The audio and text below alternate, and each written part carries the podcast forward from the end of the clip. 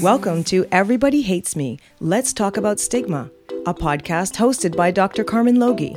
She is the Canada Research Chair in Global Health Equity and Social Justice with Marginalized Populations and professor at the University of Toronto's Factor Inwentash Faculty of Social Work.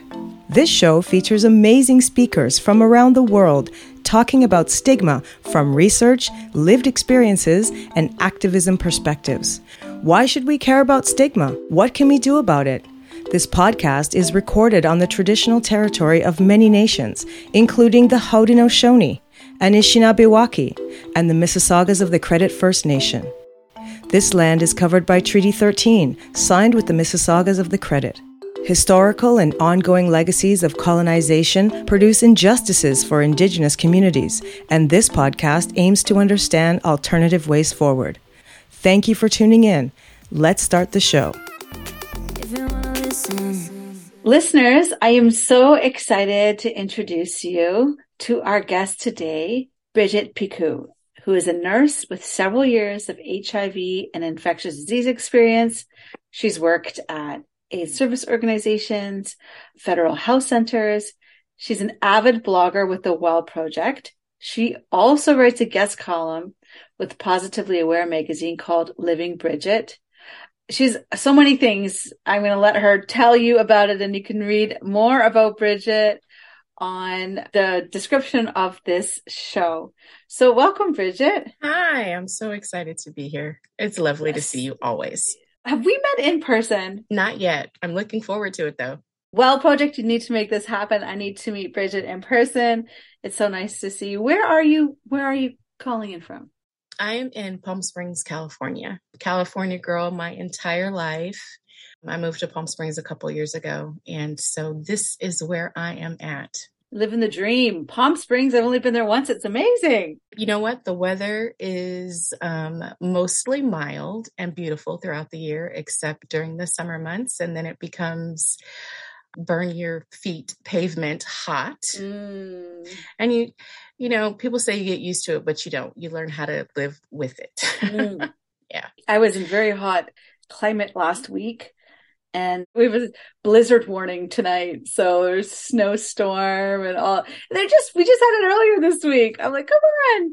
Really? Yeah. So I was in like really hot desert, uh, the, the Horn of Africa where the drought is right now. It was so, so, so hot. And then now I'm like, no, it's a blizzard.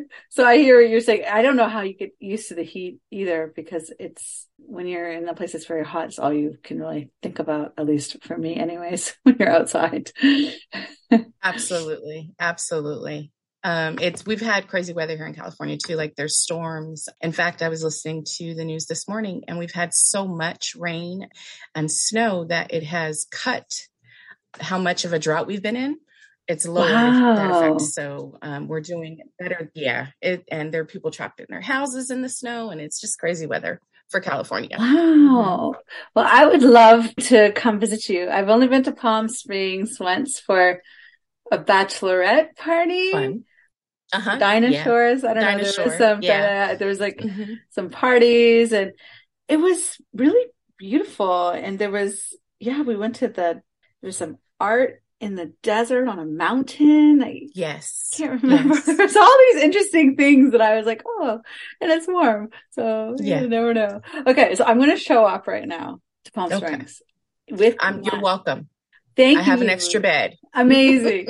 so I'm going to take my time machine, which I've been perfecting over the course of the podcast, Mm-hmm. and it can go through time and space. It can have many stopovers. Uh, it's COVID safe. I'm going to show up right now, this minute at your house.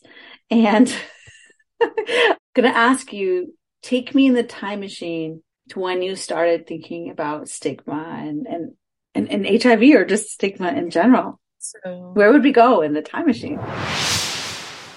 we would probably go to the day of my diagnosis. I'm a woman living with HIV, and I was diagnosed at 40 which made it a milestone, Mhm. you know, in all these different ways that I wasn't expecting, right? Like, you know, I was thinking I was going to hit 40 and all of a sudden I was going to be having great sex and this light bulb was going to come on and all of a sudden I was going to be unbothered because that's what all of my friends who were older than I was told me was going to happen and instead I get this totally unexpected diagnosis. I hadn't even gone to test. I had gone in for a separate medical issue, gotten offered a test and I was like, "Sure." Mhm. you know, like I didn't have anything to quote unquote worry about. And I remember sitting in my car after my diagnosis and thinking, I can't tell anybody. Mm. Like in my head, I have a, and I, I, I have a great support system. Um, I want to say that up front. My family is wonderful, but in that moment, I couldn't think of a single person that I could call without fear of what they would think. Wow. And so that was a whole other. I knew about HIV, I knew about AIDS. I wasn't completely ignorant of it, but it's not something that I ever thought about for myself. And so that was my first very personal Mhm. introduction to HIV stigma. And was you were not in Palm Springs then? No, I wasn't. I actually was living in Riverside here in California. I didn't know anywhere that did HIV care. I'd gotten a referral from the the OB that did my test and gave me my results. But I had known people growing up that were LGBTQ. Um, I knew a couple of people that had HIVs, which is why I wasn't completely ignorant of it. But there's no community, right? So for me, even when I went to the clinic the first time, the doctor that saw me was an older, oldish white gay man. And I distinctly got the impression that I was a number, right? Like he couldn't care Mm. less about this straight black woman sitting in front of him with this brand new diagnosis. Wow. And so it was just very matter of fact and not very personal and not very encouraging, other than to hear the words, you know, oh, you're not going to die, which people were very careful to tell me my first maybe five appointments. You know, every time I would come in, well, you know, it's not a, a death diagnosis. You know, you know, you're not going to die. It's not the same, but it was always very matter of fact and nothing was personal about it. Mm. And it was very hard for me to find a space for women hmm a space where somebody looked like me, walk like me, talk like me. And it would be years before that happened. Wow. Years before that happened. And so that's one of the things about the Well Project is that it is a space for women, about women, and you can see yourself reflected in other women. All of the research is about men. All of the commercials are about men.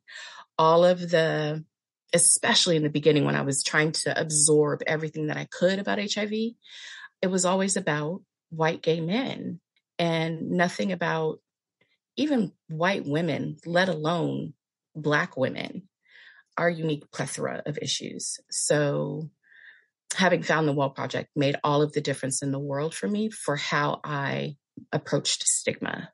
I had already started dealing with my diagnosis and was already doing work in an in an AIDS service organization and was already had already dealt with my self stigma and mm-hmm. my internalized feelings about my HIV and was was actually I wasn't doing bad but being able to find a community of women opened a whole other space up for me That's like such a powerful story. I've been working with folks here in Canada on projects, community based projects with women living with HIV called CHIWOS and just seeing how few studies and they're growing, but still not, not to the level of the people that are impacted that look at things like racism plus sexism plus HIV stigma yeah as experienced by, say, women of color and Black women specifically living with HIV, Mhm. and how those really, as you said, shape your experience in that in the health system and and, and in the world. Yeah yeah.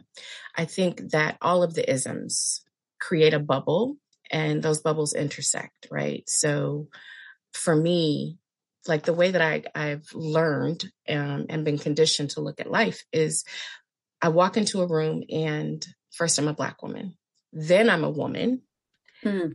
and then whatever perception people have of what my level of education may or may not be appears.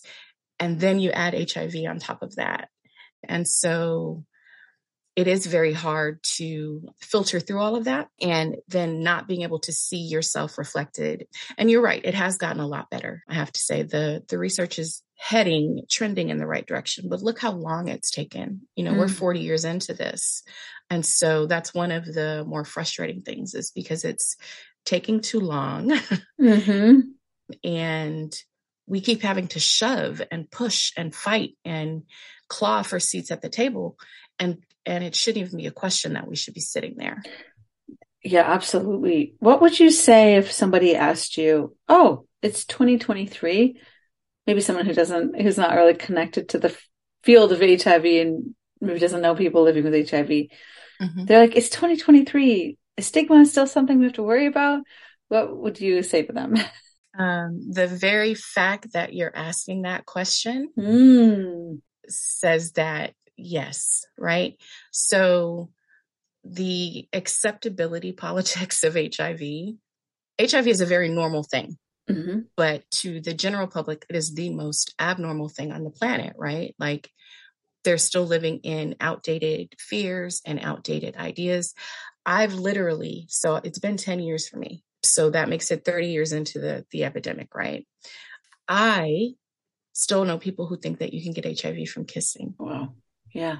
I still know people that have experiences where people come behind them and bleach silverware or bleach bathrooms behind them.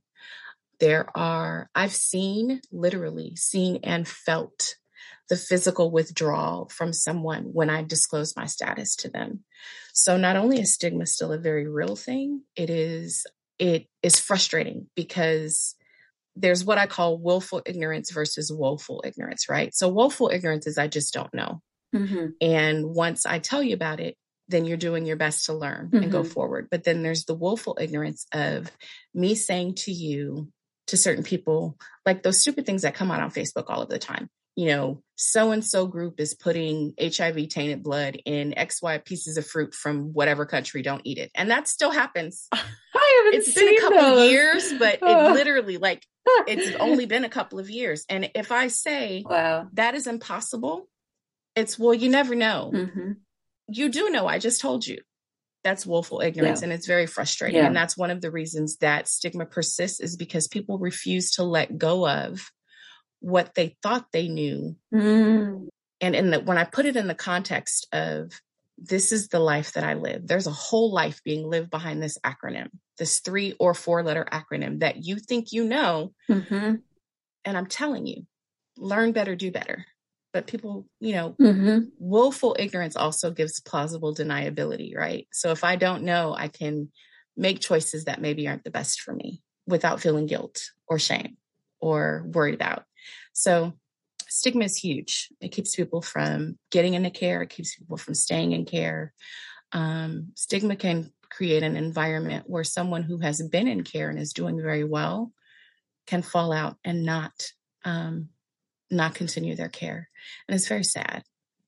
I'm really glad you brought up this idea of ignorance. It's something I've been thinking a lot about because it's not innocent ignorance. Either you're given information and you choose not to have an open mind and to read it, or information exists, but you haven't gone to Mhm. learn about it because of some reason, usually some sort of bias or some sort of distancing yourself from Mhm. that issue.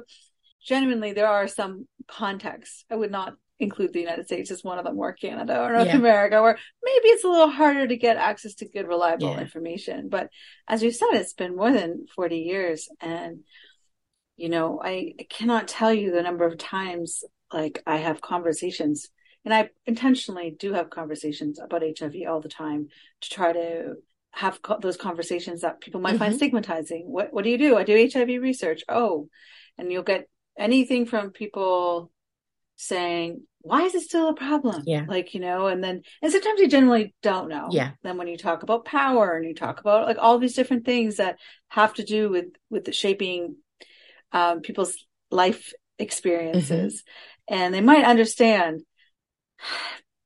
But I also find it really hard in contexts like Canada and the US where there's criminalization of, Ugh. you know, HIV and people living with HIV and, and just trying to get people to move past the stigma that we, we don't actually need to criminalize any human beings Exactly.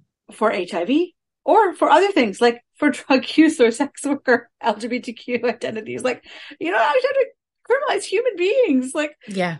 like there's some like one story they've heard one time in their life, which is probably a myth Exactly. that they somehow are using that in face of all the evidence, all the science. It's like criminalization is bad for the health of people living with HIV. It's bad for It all is. of us. It is. And, and somehow there's this persistent sort of stigmatizing belief that it would still be, even be happening, you know?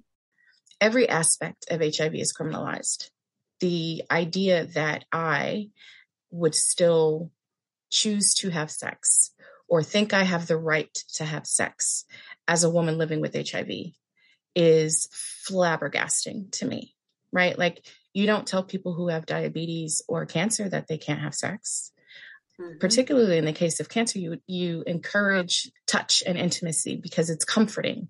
Why don't I deserve that same comfort? Mhm. There's this weird juxtaposition of blame associated with HIV as though you did something wrong to deserve to be where you are, and therefore you Mhm. no longer deserve the simple pleasures in life. And that's so backwards. It's so backwards.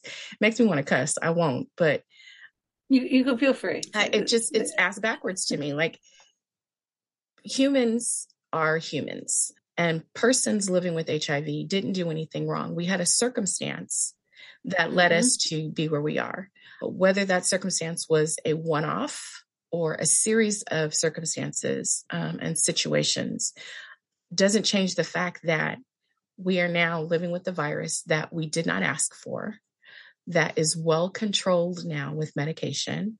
Mhm. We are living long and healthy lives. My wish for everyone is that they thrive Mhm. with it and recognize that, again, you're more than your diagnosis. But it is the single most criminalized condition, human condition on the planet. And it is mind boggling. Yeah, it's, you know, no matter how much evidence, and this is, you know, why you realize that information is never enough. no matter how much evidence, there's still this uh just knee jerk reaction about blaming people for for an illness. That that- you see this with COVID, Yeah. you see this with HIV, you see this with Mpox. It's like automatic. Let's just blame the person who got. What did you do wrong? It's this moral judgment that's exactly. it's so persistent. The second stigma question I like to ask the experts who come on is to sort of walk us, if you could th- imagine a hypothetical person, walk us through a day in the life of, and how much stigma might just pop up here and there, just in a, an average day. You know, there might be some situations where we think, oh, there's definitely going to be stigma, maybe going to a doctor or disclosing to a new partner. Uh, Mhm. those could also be part of the, the regular day. But if there's just like, if you can imagine someone's waking up in the morning and, and what that, how stigma might just show up along a daily life of somebody or a woman specifically, or maybe a black woman living with HIV and not even just necessarily stigma or just around HIV because we know yeah. stigma is intersecting with many different things. But I don't know if you have any stories you've heard from, you know, people who follow your blog or, if, you know, anything, anything you want to um, share with the listeners.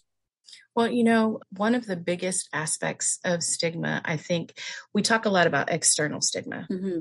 and the stigma that we face from society, but internal stigma is a thing. Mm-hmm. And so, as a person living with HIV, until you have come to come to grips, so to speak, or worked out some sort of what I call a relationship. I have a relationship with my HIV, right? Mm. And so until you get to that level where you have that sense of comfortability, there's there's stigma in your everyday life every time you get up to take your pills. You know, you take your medication every day, or even now with the longer term options, you know, if you're going in once a month for the long term option, Mhm. that is, if you're not in a place where you're okay, that's internal stigma immediately. There is the the stigma of HIV is a journey, right? Like you Mhm. don't you don't find out that you're you have HIV and then all of a sudden you're okay. It's a journey that ebbs and flows. And so wherever you are along that continuum, it is in the very beginning feel, you know, some people have this feeling where they're toxic. So not being able to touch someone or being worried about touching someone. Wow. I can remember about maybe a year and a half into my diagnosis, I was cooking for a friend and I cut my finger. And I'm, you know, under the the sink with the running cold water on it. And I'm like, hey, can you get me a band-aid? And she happened to know my status, um, knew that I was positive, and she came over to the sink to put the band-aid on my finger. And I was trying to take it from her. And she wouldn't give it to me. She wanted to do it, which was her way of saying, I support you. We're okay. And I remember falling on my knees crying because here was this gesture that I'm not scared of you. And I didn't realize how much I had been holding in up until that moment regarding things like that or concerning things like that. And so the other ways that stigma show up is like you were talking about is is disclosure. Do I tell, don't I tell? Sometimes even when you choose not to disclose your status to someone, you live with this idea that you're lying or that you're not being completely honest because you can't be your whole self. You're holding a piece of yourself back. So it manifests differently for different people, but at some point, everyone living with HIV faces not only external stigma, but internal stigma. That was such a beautiful example. You're actually making me emotional about it, about challenging stigma. What role is your blogging playing or your guest column playing for you in challenging stigma? So, blogging for me, number one, is my release. It is how I get out whatever I happen to be going through or feeling. I write like I think. And so, when I first started blogging for the Well Project, it was like, wait a minute, you mean I can put this out into the, the universe, not have to worry about who's going to see it. When I first started blogging, I was blogging under, you know, a nickname, a pseudonym, but just then being able to read other women's stories. And like I said, see ourselves reflected. Hmm. But when I went public, like, like public, public, and posted some of my blogs, one of the, the most powerful things that someone said to me when they read one of my blogs was that you're talking about a life with HIV, but I have this other situation and I see myself in that. Wow. And so HIV is a an aspect of life that overlaps so many things and the ability to be able to tell a story about it or to express myself and know that not only are people seeing HIV but they're seeing an actual life Mm. and the fact that we are people and we do go through the same things that you go through and you can call it by any name you want to call it but it's still a life. It's still a life process. And i'm always careful to call it a life process and not a disease process Oh, yeah. because you know you can make a decision either hiv is going to run your life or you're going to run hiv and that was my choice. And so blogging has been a beautiful way of getting out the word that you know people living with hiv are still people. And writing for excuse me writing for positively aware has been a blessing on another level because it's not very often that you hear the voices of women and black women Mm. and so this is a space that tends to be white male dominated. And I have a voice and a place there. And it's wonderful. So, so amazing. And you're also an AIDS care nurse. hmm So Yeah. Tell me more about how how does that fit in with your mission around reducing stigma and increasing visibility? So my intent was to be a hospice nurse. That was what I wanted to do. My dad was sick for a long time. His hospice nurses were amazing. So I wanted the opportunity to do for one family what they had done for me. And instead, I got oppor- an opportunity to work at the AIDS service clinic that I was going to for my care. Wow. I turned them down the first time Hmm. because that's not what I was going to do. And discovered working there that I could be just by living my life, just by being who I was, um, by living my life, I could be a hope to people. And it gives me the opportunity to give back to my community in multiple ways.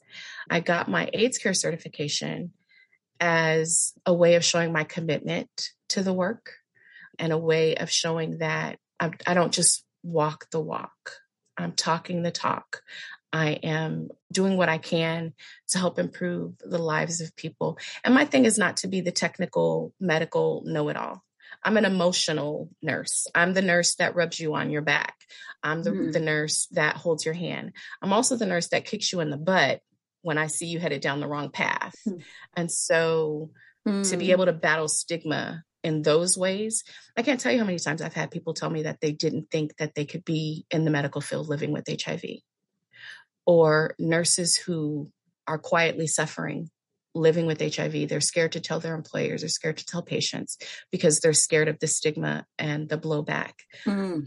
And so being able to do it loudly and proudly is like it's like a duality, right? It's sticking up for my my HIV community, but it's also showing the medical establishment that HIV is a life process. It's a disease.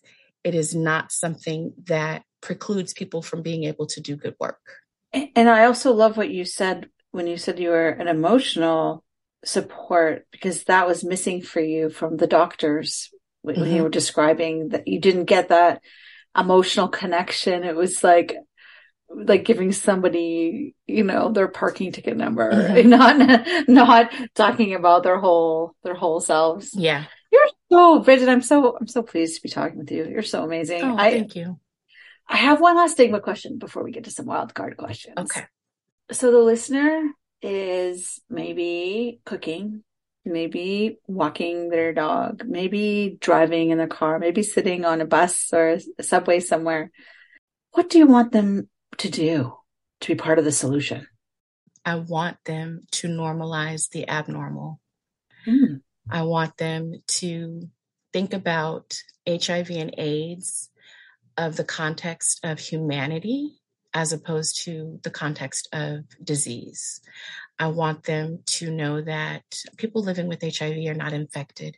mm, People living with HIV have acquired a virus.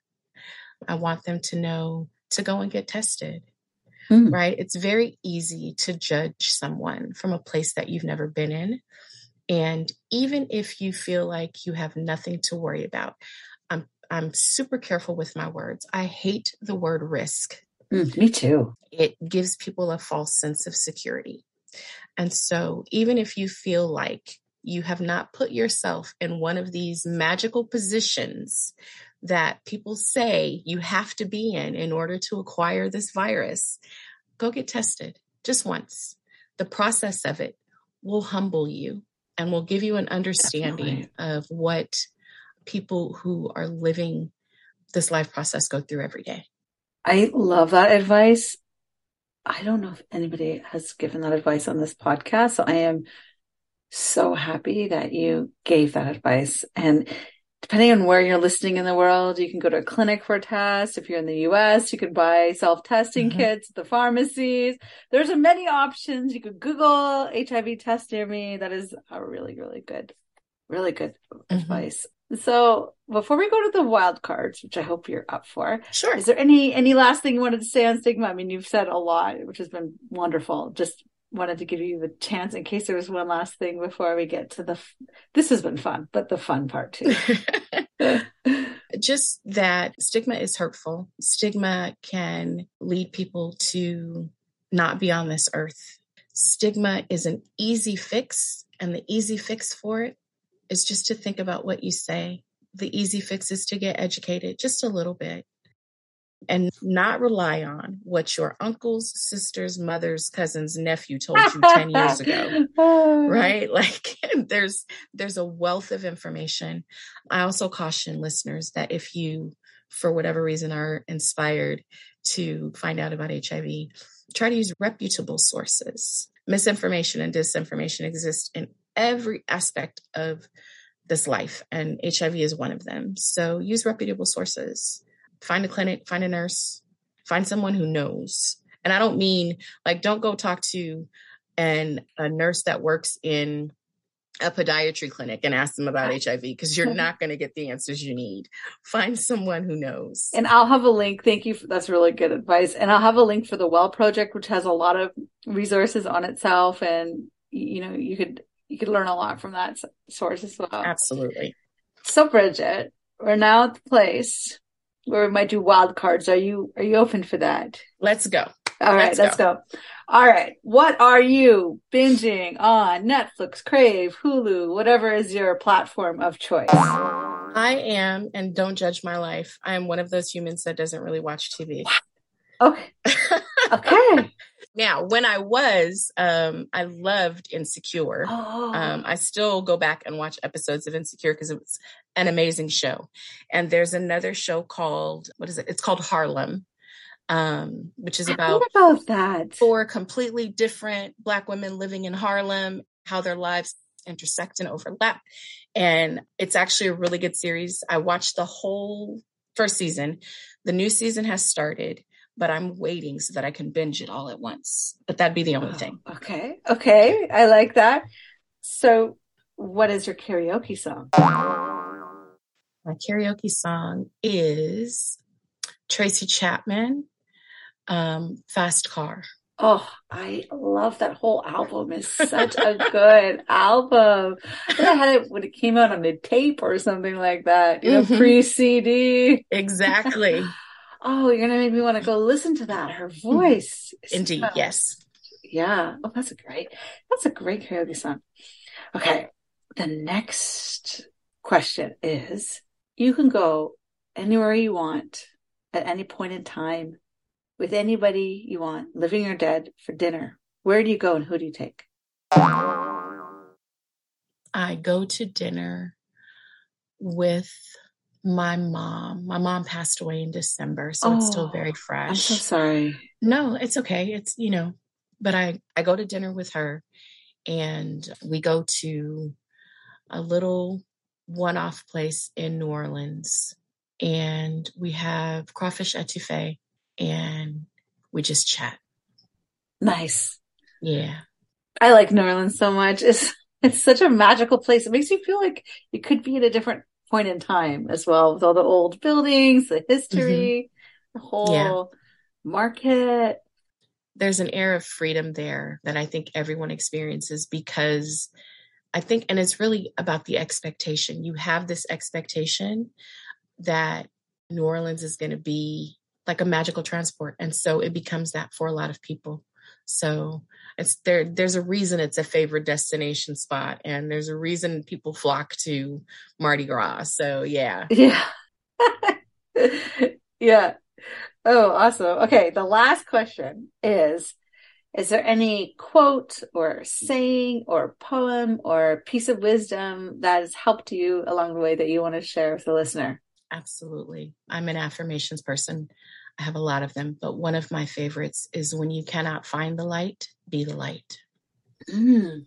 And so on hard nursing days, on days where I'm finding HIV to be heavy, that is that's what I remind myself of. I am ha- having a hard time finding the light, but I can be the light for someone. And that's always my nursing goal is to be the light for someone. So, yeah. That is beautiful. I love that. You're, I'm going to write that down. it's been such a joy talking to you, Bridgette. Like, wow. And learning from you. It's been, thank you so much for coming on. Absolutely. I, it's been my pleasure. I actually, I don't think I've done a podcast before. So this was a wonderful experience and I really appreciate you having me. I'm going to thank you again. I'm going to have send the listeners and I'm sure you'll send me links mm-hmm. for your blog and your guest column, and we can all start following you and, and hearing more about the journey of living. Thank you. I appreciate that so much. I hope you have the most amazing rest of the week. Thank you for listening to Everybody Hates Me, a podcast hosted by Dr. Carmen Logie. Join us again for more conversations with stigma experts from around the globe.